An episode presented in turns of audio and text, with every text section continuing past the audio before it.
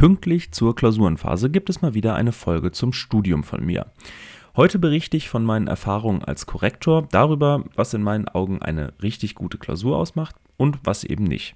Ich plaudere so ein bisschen aus dem Nähkästchen, wogegen ich selber allergisch bin, wie man so schön sagt, oder worüber ich mich eben besonders freue.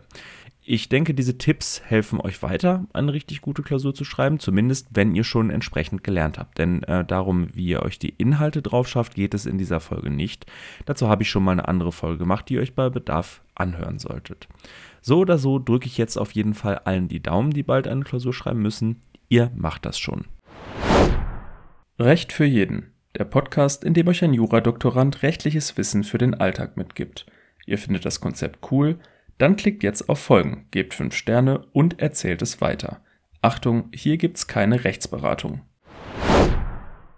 Wie schon gesagt, eine Folge zum Lernen habe ich eigentlich schon gemacht. Äh, hier geht es eher sozusagen, das Gelernte umzusetzen. Es geht ein bisschen mehr um die Form als um den Inhalt, aber die Grenzen verschwimmen dabei natürlich immer.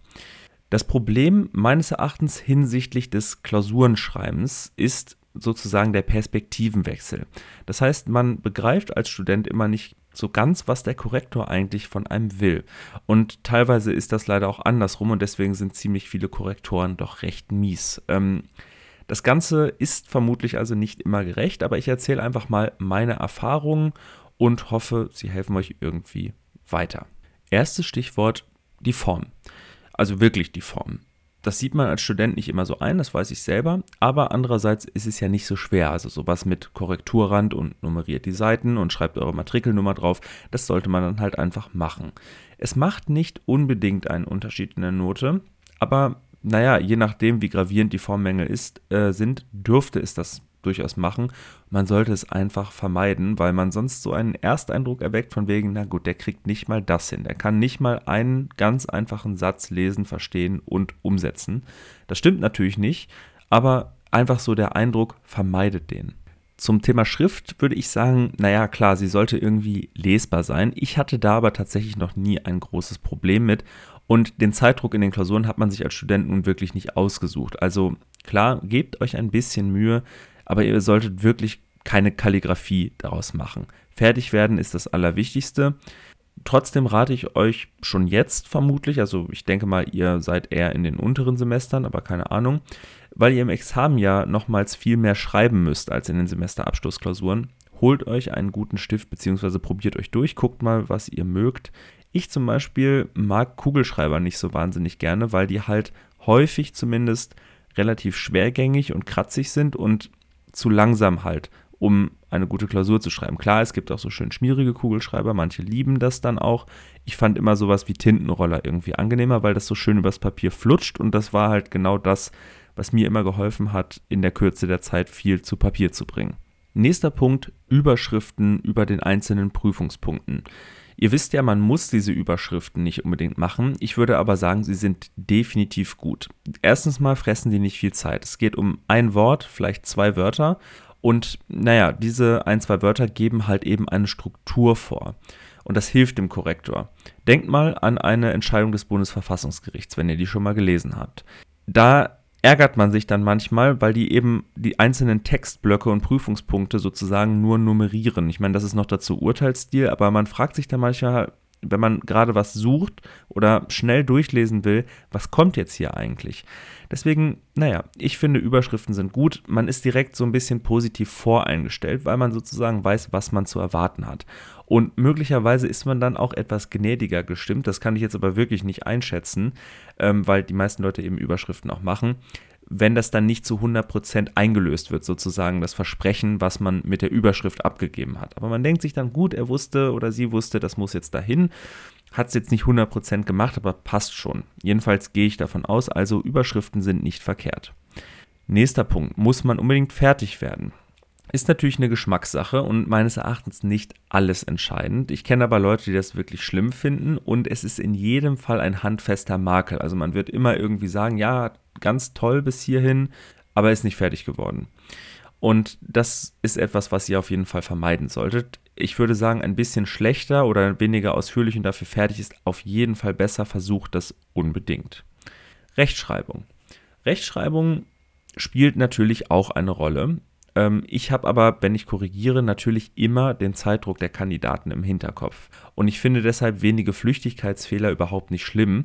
Hinzu kommt, man hat als Korrektor gar nicht so die Zeit oder man geht an eine Klausur auch einfach nicht so ran, wie man an eine Korrekturlesung rangehen würde. Man guckt eben auf den Inhalt und liest es nicht Buchstabe für Buchstabe, um jeden einzelnen Fehler oder Buchstabendreher oder Groß-Kleinschreibfehler zu finden. Es geht vor allem, wie gesagt, um den Inhalt. Es ist also meines Erachtens wichtig, nicht zu viele vor allem keine groben Fehler zu machen, aber dann passt das auch. Also ich würde mir darüber nicht übermäßig den Kopf zerbrechen, außer ihr wisst, ihr seid besonders schlecht in Rechtschreibung, dann ist das in der Tat ein Problem. Wichtiger als die Rechtschreibung allerdings, weil irgendwie halt untrennbar mit dem Inhalt verbunden, ist meines Erachtens die Sprache insgesamt. Also eben nicht einzelne Buchstaben oder Satzzeichen, sondern sozusagen die Auswahl und das Zusammenspiel der Wörter, also welche Sätze man bildet. Was ein Korrektor oder was mich nervt, ist, wenn Sätze schlicht keinen Sinn ergeben oder so schlecht formuliert sind, dass man sich wirklich abmühen muss, die mehrfach lesen muss, um den Sinn halbwegs zu erfassen und sich dann sozusagen noch gutgläubig oder naja, irgendwie wohlwollend dahinstellen muss, um dem irgendeinen Sinn einzuflößen, der vielleicht ein Pünktchen geben könnte. Mein Tipp ist hier also, naja, Klausuren, wo man unter Zeitdruck steht und wo man eigentlich sich um Inhaltliches kümmern sollte, sind einfach nicht der Ort für lyrische Ergüsse. Solange irgendwie ein gerader, möglichst verständlicher, nicht zu langer Satz rauskommt, sind alle Beteiligten zufrieden oder können es zumindest sein. Glaubt mir das einfach. Es geht wirklich nicht darum, dass ihr besonders schön schreibt oder abwechslungsreich oder besonders großspurig. Das ist das Allerwichtigste eigentlich. Schönschreiben ist natürlich nicht schlecht, aber das ist nicht der Anspruch. Nicht zu großspurig schreiben, nicht zu kompliziert schreiben, sondern einfach ein einfache, kleine Sätze. Nächster Punkt. Gutachtenstil. Dass der wichtig ist, ist ja wahrscheinlich ziemlich logisch und er sollte eben grundsätzlich auch jederzeit eingehalten werden. Es gibt natürlich Prüfungspunkte, das muss ich selber zugeben, da kommt es einem mal richtig unnötig vor, beziehungsweise der Gutachtenstil nützt einfach wirklich nichts. In diesen Fällen rate ich aber trotzdem dazu, nicht in den Urteilsstil bzw. den Feststellungsstil zu verfallen, sondern den verkürzten Gutachtenstil zu nutzen. Das heißt, es kommen dann nur Subsumption und Ergebnis vor. Das Gute daran ist, wenn man richtig subsumiert, klingt durch die Subsumption eigentlich die Definition auch mit durch. Und das Ergebnis wiederum zeigt ja an, dass man den richtigen Obersatz geschrieben hätte. Wie gesagt, auf Feststellungsstil würde ich vorsichtshalber verzichten, selbst wenn etwas noch so offensichtlich ist. Also Beispiel, anstatt jetzt bei der Prüfung der Zulässigkeit einer Verfassungsbeschwerde zu schreiben, die Frist wurde laut Bearbeitervermerk gewahrt, könnt ihr ebenso gut schreiben, die Verfassungsbeschwerde wurde innerhalb eines Monats gemäß 93 Absatz 1 Satz 1 BFFGG und somit fristgerecht erhoben. Ich meine, inhaltlich ist das natürlich irgendwie das Gleiche, aber ich könnte mir vorstellen, besonders Praktiker finden das besser, denn die denken sich sonst, hä, Bearbeitervermerk? Also ich meine, klar, da ist einer, das wissen die auch, aber ja, sowas gibt es in der echten Welt nicht. Werd erwachsen, wie ist denn die Frist? Das mogelt sich hier irgendwie raus. Das ist jetzt natürlich nur Spekulation, das wäre auch ein ziemlich fieser Korrektor, aber die gibt es nämlich auch. Deswegen hier der Tipp, Nutzt einfach den verkürzten Gutachtenstil. Ihr zeigt damit in jedem Fall mehr Wissen als jemand, der nur den Feststellungsstil benutzt. Er schadet also nicht. Jetzt kommt, würde ich sagen, wirklich der wichtigste Tipp. Subsumiert richtig. Ihr wisst natürlich in der Theorie, nehme ich jedenfalls an, alle, was die Subsumption ist. Man prüft an dieser Stelle, ob der konkrete Sachverhalt unter die abstrakte Definition passt. Und auf dieser Basis wird man dann später das Ergebnis formulieren. Das Problem ist, meiner Beobachtung nach, dass trotzdem fast alle verchecken, was sie hier eigentlich zu tun haben. Und das ist, würde ich sagen, in der Tat auch irgendwie der Punkt, wo ich als Korrektor manchmal säuerlich werde. Und zwar merke ich das immer dann, wenn, wie viele es eben tun, ein toller Obersatz kommt, dann eine tolle Definition und dann geschrieben wird, das ist hier der Fall. Und dann kommt ein tolles Ergebnis. Das Problem ist, dieses, das ist hier der Fall, ist keine Subsumption. Das ist eigentlich nichts anderes als ein Ergebnis. Die Subsumption dient ja eigentlich dazu, das Ergebnis vorzubereiten und vor allem zu begründen. Und das in intersubjektiv überzeugender Weise. Also so, dass sozusagen, wenn ihr euch vorstellt, ihr seid später Richter, ihr nicht einfach nur, ähm, naja, irgendwie schreibt, äh, na, jetzt mal überspitzt, er müsste Schmerzensgeld verdient haben, das ist hier der Fall. Ich meine, klar, auch als Richter, ich weiß, da schreibt man im Urteilsstil und so weiter. Trotzdem denkt daran, es geht um intersubjektive und in dem Fall gegenüber dem Korrektor wirkende Überzeugungskraft. Und wenn ihr einfach nur schreibt, das ist hier der Fall, dann ist da überhaupt keine Begründung, da ist überhaupt kein Argument, überhaupt kein Bezug zum Sachverhalt, sondern man fällt einfach mit der Tür ins Haus. Und dann ist dieses, das ist hier der Fall, eigentlich nichts anderes als ein positives Ergebnis. Ähm, die Frage ist eigentlich ja immer, warum das hier der Fall ist. Also sozusagen, warum die Definition erfüllt ist. Und es gibt einen kleinen Trick, wie man das sozusagen bei sich selber sicherstellen kann. Greift einfach jedes Wort am besten aus der Definition einmal auf und prüft es und schreibt eben hin, ob es erfüllt ist oder nicht. Wenn zum Beispiel in der Definition der körperlichen Misshandlung von einer üblen, unangemessenen Behandlung die Regel, äh, Rede ist, die das Wohlbefinden des Opfers nicht nur unerheblich zu beeinträchtigen vermag, ihr kennt es alle, dann schreibt in der Definition halt das hin, schreibt dann aber in der Subsumption nicht einfach nur, dass das bei einem Schlag ins Gesicht der Fall ist, auch wenn das natürlich eigentlich auf der Hand liegt. Aber das ist halt so ein bisschen dieses Gutachtenstil-Game und das ist nicht einfach sinnlos. Ich erkläre euch auch gleich warum. Sondern schreibt einfach, dass ein Schlag ins Gesicht eine üble und unangemessene Behandlung und so weiter ist. Denn, ähm, naja, beim Schlag ins Gesicht ist das wie gesagt offensichtlich. Aber wie ist es denn mit dem Anrauchen zum Beispiel? Da könnt ihr nicht einfach schreiben, das ist hier der Fall. Und genau das ist das Problem, in das man verfällt, wenn man gewohnt ist, so schlecht oder eben eigentlich gar nicht zu subsumieren. Ihr überseht Probleme. Ich sehe andauernd irgendwelche Definitionen, wenn ich was korrigiere, die im Sachverhalt angelegte Probleme eigentlich wunderbar aufgreifen oder schon thematisieren, wenn man sie nur einmal sauber durchgehen würde.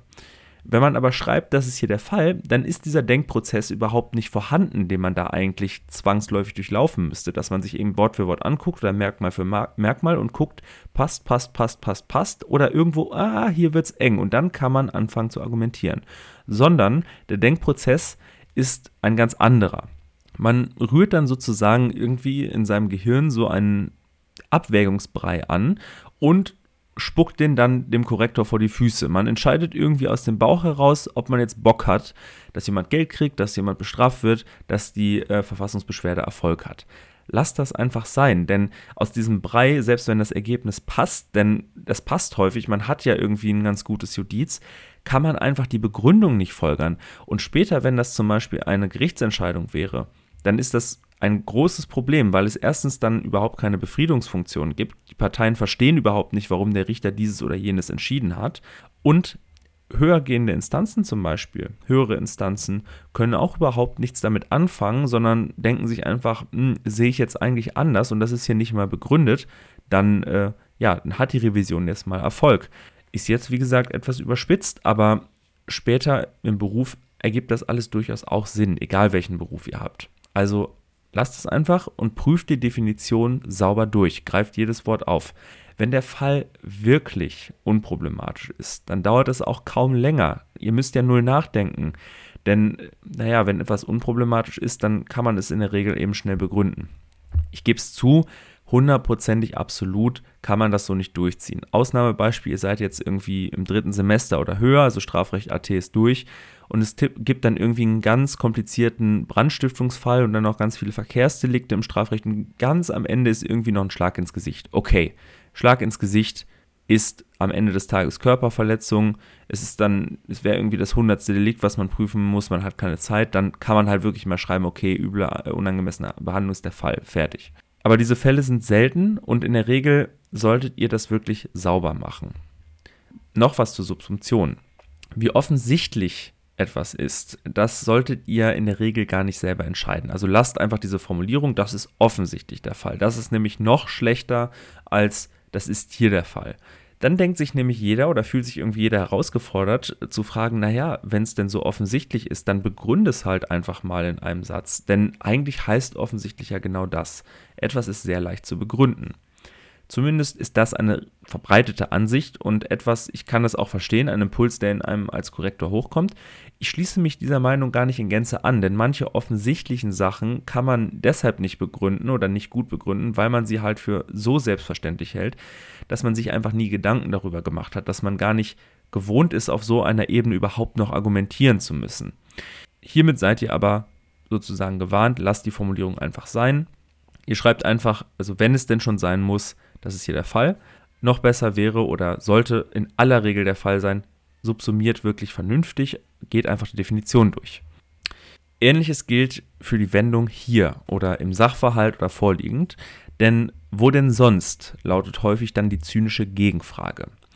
Hier ist das Ding, ich sehe das überhaupt nicht so. Warum sollte man nicht einfach mit einem Wort andeuten, dass jetzt sozusagen die Subsumption, also die Sachverhaltsbetrachtung beginnt? Ich bin hier aber nicht die Instanz und ich weiß, dass das wirklich viele Korrektoren stört. Also lasst diese Formulierung sein, geht auf Nummer sicher, schreibt nicht hier oder im Sachverhalt schlägt B A in die Fresse, sondern schreibt einfach B schlägt A in die Fresse oder hat A in die Fresse geschlagen. Fertig aus. Es ist klar, dass ihr den Sachverhalt meint. Gut. Damit einhergehend, also mit diesem ganzen Subsumptionsthema, das ist auch noch ein sehr wichtiger Punkt oder ein sehr starkes Anliegen von mir. Wirkt bitte nicht so, als wenn ihr nicht versteht, was ihr da gerade prüft. Das oder dieser falsche Eindruck kann nämlich auch durch Sprache erweckt werden. Gutes Beispiel dafür ist meiner Meinung nach das Merkmal der Subsidiarität der Verfassungsbeschwerde. Die Überschrift des Prüfungspunktes ist dann ja zum Beispiel Subsidiarität. Das Ergebnis darf aber nicht sein, beziehungsweise es ist nicht das, was man dann sagen will, dass die Verfassungsbeschwerde subsidiär ist. Das ist nicht das Ergebnis, was man eben ausdrücken wollte. Warum nicht? Naja, subsidiär heißt nachrangig. Subsidiarität heißt also Nachrangigkeit. Und es wäre ziemlich schlecht, wenn man später feststellen will, dass die Verfassungsbeschwerde zulässig ist, wenn man dann sagt, ja, die Verfassungsbeschwerde ist subsidiär. Das heißt ja, sie ist nachrangig und dann ist sie eben nicht zulässig. Also nochmal, die Verfassungsbeschwerde ist im konkreten Fall nicht subsidiär, wenn sie zulässig ist. Oder man könnte auch sagen, die Voraussetzungen des Subsidiaritätsgrundsatzes oder so sind gewahrt. Viele schreiben das aber falsch man merkt dann aber, dass sie grob wissen, was an der Stelle zu tun ist. Und das ist dann auch, also wenn ich Korrektor bin, wirklich kein Beinbruch. Es gibt aber andere, die strenger sind und man merkt auch trotzdem, oder denkt sich so, mein Gott, schreibt jetzt hier irgendwie seit einem Semester immer das gleiche Wort hin, ohne anscheinend einmal drüber nachgedacht zu haben, was das auf Deutsch eigentlich bedeutet. Und das hinterlässt zwangsläufig einen faden Beigeschmack. Auch wenn, wie gesagt, ich dafür niemanden wahrscheinlich auch nur einen Punkt abziehen würde. Das ist ja es wäre absurd, aber ich meine einfach nur trotzdem, es ist so ein Gesamteindruck, der entsteht. Deswegen seid da einfach vorsichtig und ähm, ja, ganz allgemein reduziert das Latein oder die Fremdwörter besser gesagt insgesamt auf ein Minimum. Latein spreche ich deshalb extra nochmal an, weil es halt eben in Jura noch ein bisschen verbreitet ist. Es gibt auch Wörter, die Alik zum Beispiel, ja, das macht auf Deutsch jetzt nicht so viel Spaß. Deswegen macht dann ruhig weiter mit Latein. Aber wie gesagt, auf ein notwendiges Minimum reduzieren. Wir kommen langsam an, so eine Schnittstelle zum Inhalt. Warum prüft ihr eigentlich etwas, was ihr da gerade prüft? Macht euch das immer mal wieder klar, weil wenn ihr es nicht wisst, ist es schlecht und irgendwie scheint es im Gutachten so durch. Ich benutze jetzt irgendwie häufig Grundrechte als Beispiel, weil ich derzeit einen Grundrechte-Tut gebe und da mal Probeklausuren jetzt korrigiert habe, deswegen ist mir das noch so präsent. Ein Beispiel daraus. Kaum jemand hat in der Begründetheit einer Verfassungsbeschwerde ein Problem damit, bei der Prüfung einer Verfassungswidrigkeit die Schranken eines Grundrechts rauszufinden. Also ob es zum Beispiel ein einfacher Gesetzesvorbehalt ist oder ein qualifizierter oder ob es nur verfassungsimmanente Grundrechtsschranken gibt. Aber häufig sind sich die Leute dann gar nicht so klar, warum die das eigentlich prüfen. Also die schreiben das dann dahin, schreiben hin, okay, dies und das ist die Schranke oder die Einschränkbarkeit oder wie auch immer man es formulieren will. Aber dann wird dieses Ergebnis, ja, es ist diese und jene Schranke, einfach hingenommen. Nur, das ist ja an sich völlig sinnlos. Das interessiert ja erstmal so keinen, diese Schranke, sondern das muss sich ja irgendwie auf das Ergebnis bzw. auf die Frage auswirken, ob eine Maßnahme verfassungswidrig ist. Und man merkt dann eben, Leute denken darüber gar nicht nach, die greifen das auch nie wieder auf. Und da ist dann immer so ein Moment, wo ihr euch selbst kontrollieren könnt, wenn ihr was schreibt, habe ich das jetzt richtig, habe ich das jetzt schlüssig, habe ich das logisch aufgebaut. Wenn ihr irgendwas prüft, was sich nicht aufs Ergebnis auswirkt, dann habt ihr einen Fehler gemacht und habt einfach nur stumpf irgendein Schema abgespult, das ihr entweder falsch gelernt habt oder jetzt an dem falschen Moment anwendet oder wo ihr einfach einen Zwischenschritt vergessen habt. Deswegen immer Kopf drüber machen, warum prüfe ich das jetzt hier gerade eigentlich? Das ist vor allem natürlich beim Lernen eine Hilfe. Ein weiterer Punkt zum Inhalt. Argumentiert mehr. Argumentiert viel mehr. Meistens kommen die Problemstellen einfach viel zu kurz. Denn die Leute denken, und ich erinnere mich als Student noch ganz gut daran, weil man eben diesen Zeitdruck hat und das wahnsinnig viel Stoff ist, ähm, man wäre schon irgendwie super gut, wenn man die Prüfungspunkte quasi in der richtigen Reihenfolge erstmal aufgeschrieben hätte. Das ist auch gut. Das ist wirklich nicht schlecht. Also wir reden jetzt dann auch eben darüber, wie man die höheren Punktzahlen erreicht. Aber an sich ist das ja alles langweilig. Also gerade so ein Korrektor, der kennt die Zulässigkeit einer Verfassungsbeschwerde in und auswendig und der schläft ein, wenn er das liest. Klar, das wird honoriert und das muss auch sein, aber das ist eigentlich nicht der Witz. Interessant wird es ja eigentlich erstmal, wenn ein Problem erkannt wird. Dabei helfen, wie gesagt, meines Erachtens nach saubere Subsumptionen, weil man dann häufig schon merkt, hm, die Definition, die passt hier irgendwie nicht so ganz. Jetzt müssen wir über diesen Punkt nochmal reden. Das ist also wirklich gut, ein Problem erkennen. Ähm, aber noch besser ist, es muss ausreichend diskutiert werden. Also da müssen dann wirklich Argumente gesammelt werden und das sind ja meistens dann Sachen, die gar nichts mit Jura zu tun haben. Können sie natürlich auch, also bei Auslegungsfragen ist das häufig natürlich auch sinnvoll, da muss man Jurawissen haben, aber zum Beispiel bei Grundrechten ist es häufig eher so eine, naja, moralische Geschichte, wo man einfach nur noch intersubjektiv überzeugen muss. In dem Schritt, wo ich leite, habe ich die Erfahrung gemacht, wenn ich die Leute mal bitte, sich in der Mitte aufzuteilen, also sozusagen den Klassenraum nenne ich es jetzt mal, und bei einer Meinung oder bei einem Meinungsstreit links gegen rechts zu argumentieren oder rechts gegen links, also die eine Hälfte vertritt eben die eine äh, Ansicht, die andere Hälfte die andere. Dann kommen richtig viele Argumente in kürzester Zeit rum. Die Leute steigern sich da auch dann richtig rein, weil sie es eigentlich lieben zu diskutieren, die meisten jedenfalls. Die, man sieht ihnen auch an, am Anfang denken die sich, Mist, Jetzt habe ich die Position bekommen, auf die ich keinen Bock habe, die ich nicht einsehe. Aber trotzdem fallen Ihnen in kürzester Zeit viele gute Argumente ein. Und genau das wird von euch erwartet bei so einer Diskussion. Natürlich immer noch mit, mit, Blick auf die Zeit nicht übertreiben, aber wenn ihr merkt, das hier ist jetzt wirklich der Problemschwerpunkt oder einer von zweien, dann dürfen das oder müssen das ein, zwei, drei, vier Seiten werden. Also vier ist jetzt echt viel, aber ihr wisst, was ich meine. Wirklich Argumente und Gegenargumente sammeln. Ich bin hiermit auch mehr oder weniger am Ende. Deswegen noch ein letzter Satz zum Thema Korrektur lesen. Solltet ihr das tun, also solltet ihr am Ende nochmal alles durchlesen. Wenn es geht, ja, klar, ist immer besser. Ansonsten wäre besser, schreibt einfach etwas langsamer und bedachter, versucht nicht so viele Fehler zu machen, aber das ist halt etwas dafür, würde ich sagen, jeder vernünftige Korrektor Verständnis. Die Zeit zum Korrekturlesen hat man in der Regel einfach nicht. Der Zeitdruck ist zu groß, deswegen macht euch deshalb nicht den größten Stress. Einzelne Fehlerchen oder einzelne von diesen Phänomenen, die ich hier gerade beschrieben habe, sind für sich genommen, also einzeln genommen, bei fast allen Korrektoren behaupte ich jetzt mal absolut kein Weltuntergang. Es sollte aber nicht zu viel davon zusammenkommen.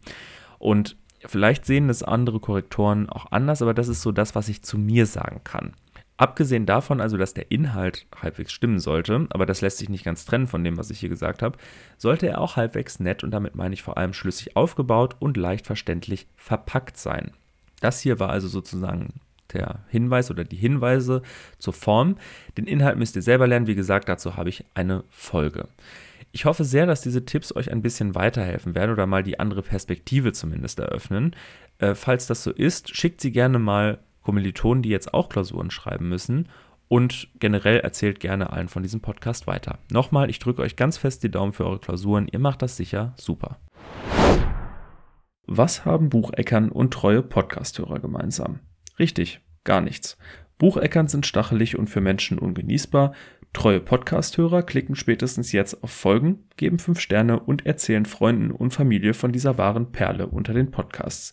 In den Show Notes gelangt ihr über meinen Linktree auf meine Instagram- und TikTok-Seite, wo es immer einen Post zum Diskutieren über die aktuelle Folge, viele weitere Jura-Fakten und die Möglichkeit gibt, mir Nachrichten mit Kritik oder Themenvorschlägen zu schicken. Ich hoffe, wir sehen und hören uns. Möge das Recht mit euch sein.